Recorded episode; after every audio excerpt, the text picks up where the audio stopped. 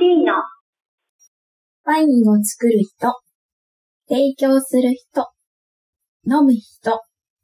この3つの異なるワインに携わる3人。サンリエが、ワイワイと楽しく、ワインやブドウ、海外生活など、また時折へえ。生まれるワイワイワイン番組。バンビーノバンビーノ。アンビーノいやー、第2回ですね、皆さん。はい、始まりましたね。始まりまし。た。は久い。しぶりでございます。ご無沙汰しております。あどうのですか、ー、皆さん。ざ残暑厳しい中、第1回とって、気づけばもう秋めいてきましたね。確かに寒いですよ、山梨。おー、結構冷え込んできてるん。もう朝と夜寒い寒い。ええへ半袖半袖ー。後悔しましたもん、今日の朝。もええそんなんなってんう、や。夜で。 はい。あ、そう、今日、汗だくだったで、僕。ばっかり厨房で どこで、えー室内そ、お屋外問わず。怖い こっち暑いよ、相変わらず。確かに、でも日差し強いもんな。そうそうそう。うん。さすが和歌山ですね。リグーリアと言われた。そうそう、僕たち、浩平とリコッタは、まるでイタリアのジェノバの港を望むリグーリア州のような町からお届けしておりますが、タはカはね、山梨県、ブドウのメッカ、い。うん。発信ということで、そうちでょっす。とこう気候の差があるんやけども。うんだってもう、あれですよ。今日朝起きたら富士山雪積もってましたもん。おしゃれ。おしゃれなこと 言って。 自分の山ちゃいますよ、別に。まあ、風情があるね。確かに。そう見たら富士山見えるって。ああ、ええな。ないいですあよ。うん。まあ、タカ僕らは、あの、僕やな。僕は毎朝、太平洋一望できてるんで、確かに。おオっしゃーれ、シャンビュおっしゃれやな。ー。おしゃれ。いやいや、そう、でもね、あの、海を望んでると、まあ、気候の変化とかも分かってくるんやけども、すごい昨日から波の音が強い。へえ台風それがは迫ってあおります。あ。ああ、なるほどね。結構大きいってね。そう台風感じれるんですね、海で。そうそう、まあ、この方、僕ら今収録してるのは9月の末かな。ちょっとほ、あの、アップするのは少し先になっちゃうんやけども、あの、大きな台風が迫ってまして、波の音がね、ゴーゴーゴーゴーしてる。へえ今週末ん今週末そうそう、もう、うん、待つぐらいに来るんちゃうかって。なあ。ぶどう大丈まあで夫ほんまやな、今収穫ぐらい今もう収穫の真っ只中ですね。毎毎朝5時ぐらいからやってます。へえもう一日取りっぱなし。そうです、そうです、そうです。へえ一日あ、まあ、午前中ですね。午前中、涼しい。あなるほどね。でも、昼ぐらいには早い時終わっちゃいますね、仕事。うん。あ、そんな仕事内容なんや。なかなかいいっすよね。朝活して、朝活。はいはいはい。でもう昼飯食ったら終わりみたいなうんイメージは。そっからへえ自分時間です。収穫は大体いつぐらいまで始め、あ始めいつぐらいまで続くんああ、この辺は10月の中頃ですかね。えー、あ、ちょっと待って。たかに聞きたかった。畑のこと。あの、は質問なんやけど、はい はい。急に来ましたね。 おあお のタイトルコールが。おじー自己中で申し訳ない。あいえいえの、タカが今育ててるブドウっていうのは、はいはい。ワイン用のブドウワイン用もまあちょっとはやってるんですけど、主に、はい。あの食べる用のブドウですね。うーん。あなるのほどシャインマスカットとかそういうやつです。うーんうんその食べる用のブドウとワイン用のブドウって、うんなんか違うん。違いですかうーん。うーん、まあどうしようかな。どうしようかな。いや 何を言おうかなってすごい迷います、ね。あ、なるほど、なるほど。どっから説明しようかなってことそね、うそうそうそう。はいはいはいはいはい。違いですかワイン用と食用の違いなんかほら、まあ、ブドウってうん。巨峰かマスカットみたいな感じでいいんかな。まあそうです一般的なね大きく分けると、はいはい。うんうんそうですねで、うんじゃあ、巨峰マスカットでもうん。食べるようにも使えるし、ワイン用にも使えるのかなうん、とか。ああ、その辺ですね。うんワインだったらほら、カベルネ・ソービニオンとか、はいはいはい。シャルドネとかあるけど、はいはいはい。でもそれってほだら、よねススーパーで食用で並んでるの見たことないわな。うん。確かにそう。やね。前は、タカがワインのブドウを作ってて、今は食用のブドウを作ってて、うん。で、それを、じゃあ、例えば、その、ワインのブドウっていうのは、こう、普通に食用みたいに食べることができるん。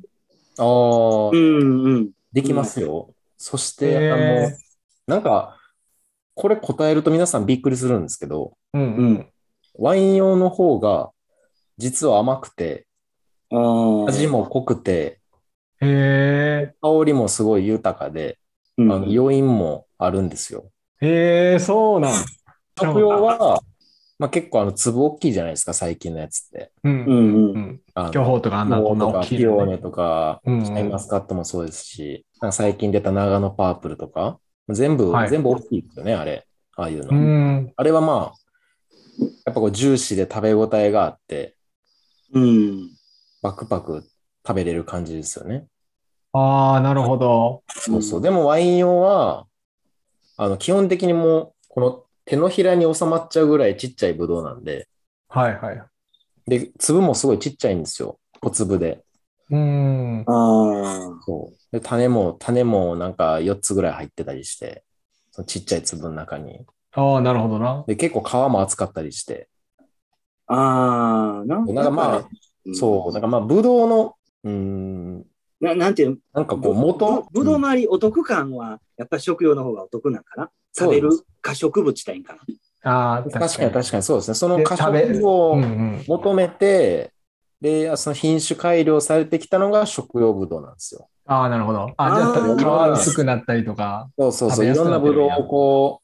わかりやすいう掛け合わせていって、で、お客さんがこう、食べたいブドウの形が今の食用のブドウなんです。へえ。ワインのブドウっロていうのは、まあ、昔ながらの形なんですよね。だから本来多分、ああいうちっちゃいブドウやったんですよ、ブドウってきっと。うんうんううん。ん。で今、僕らが食べてるブドウってあの種もないですけど、うん。うんうん。あれも本来はね、種ありで。はいはいはい。ああ。そうそうじゃあまあねあれやな、その、ぶどう本来の姿っていうのは、もしかするとワイン用ぶどうの方が近いかもしれなくて、うんうんうん。で、それをまあ、人間が食べるように、品種改良どんどんされた結果が今の食用ぶどうであって、そうです、そううです。ん。で、その食用ぶどうもまた進んでて種なしになったり、そうそうそう。ああ、わかりやすいね。おめちゃくちゃ納得したわ。よかった、よかっうんた。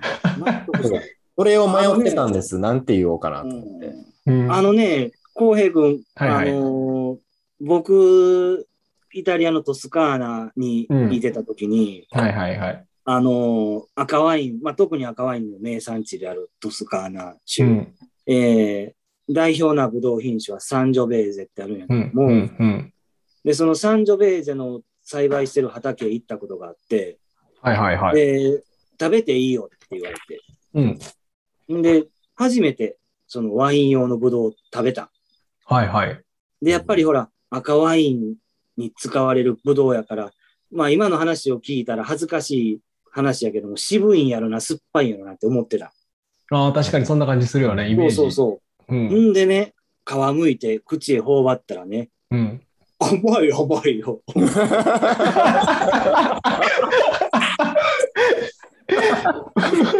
あそうそう、ね。こんな、うん、こんなリアクションほんまに。へえ。そうそうほんま、ほんま皆さんそういうイメージなんですよ。大体の方が。うん確かに。。ワイン用って甘いんやーっつってね。うん。うんやっ。ぱあのワインの味のイメージがあるんですね、皆さ確かに。ん。ね、じゃあ、ワイン用のブドウで作るブドウジュースってめちゃくちゃ美味しいんかな。めっちゃ美味しいですよ。この前なんか、ドイツのうん。ワイナリーが作ってる白ぶどうジュースいただいたんですけど、うんうん。うん。 ほんまにあの、ワインみたいでした。ワイン。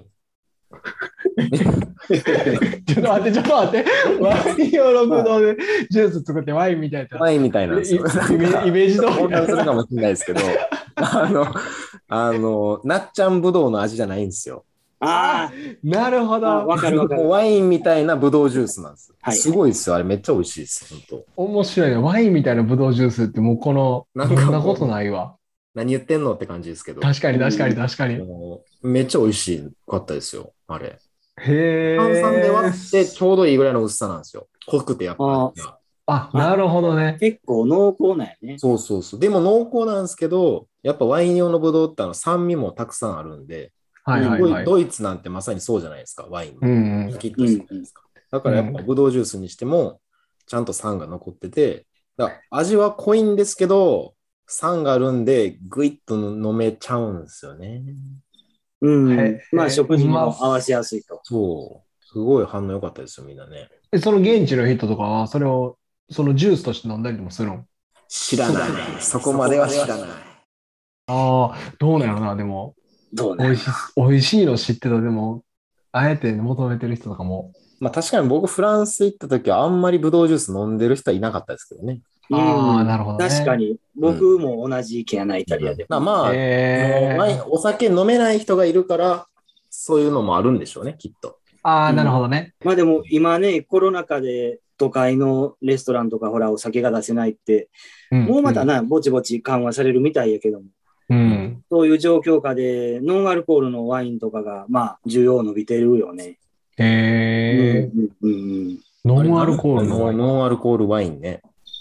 あれ僕も1、2回しか飲んだことないんですけど、う。うんうんんうんあれどうなんですかソムリエさんから言うと、あの、ノンアルコールワインっていうのは。ぶっちゃけうん僕もそんなに何回も飲んだことはないけども、うん。うん。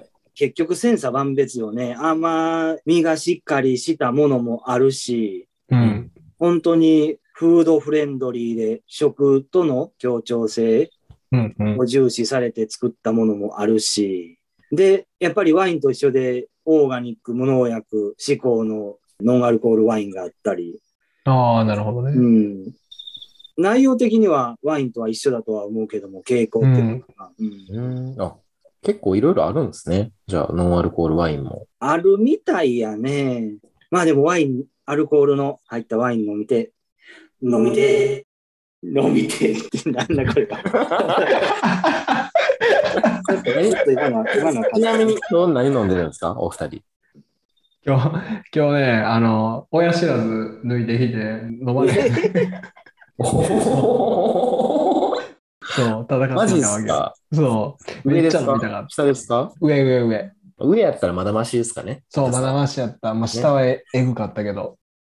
えー、そうそんだなから時、そんな時こそのノンアルコールワインじゃないですか。いや、ほんまやな。その情報知ってたら買いに行ってたわ。全然情報知らんかった、それ。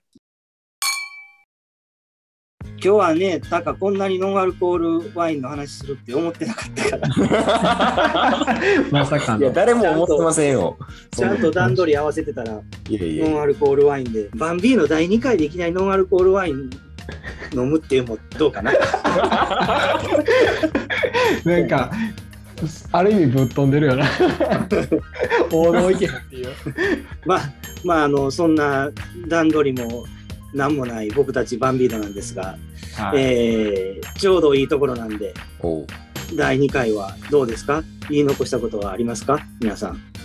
大丈夫です。ああ、じゃあ、あれやね。もっともっと、タカのことをちょっと掘っていけたら面白いかほなんまや。ね。うん、午前中で仕事が終わる後は何してるのか難しといか、まあ、その辺もちょっと気になるでな。ちょっとね、第3回も続けて、タカにいろいろ質問しちゃいましょうか。そうですね。じゃあ、第3回も楽しみに。いきましょう、そんな感じで。ははい。い。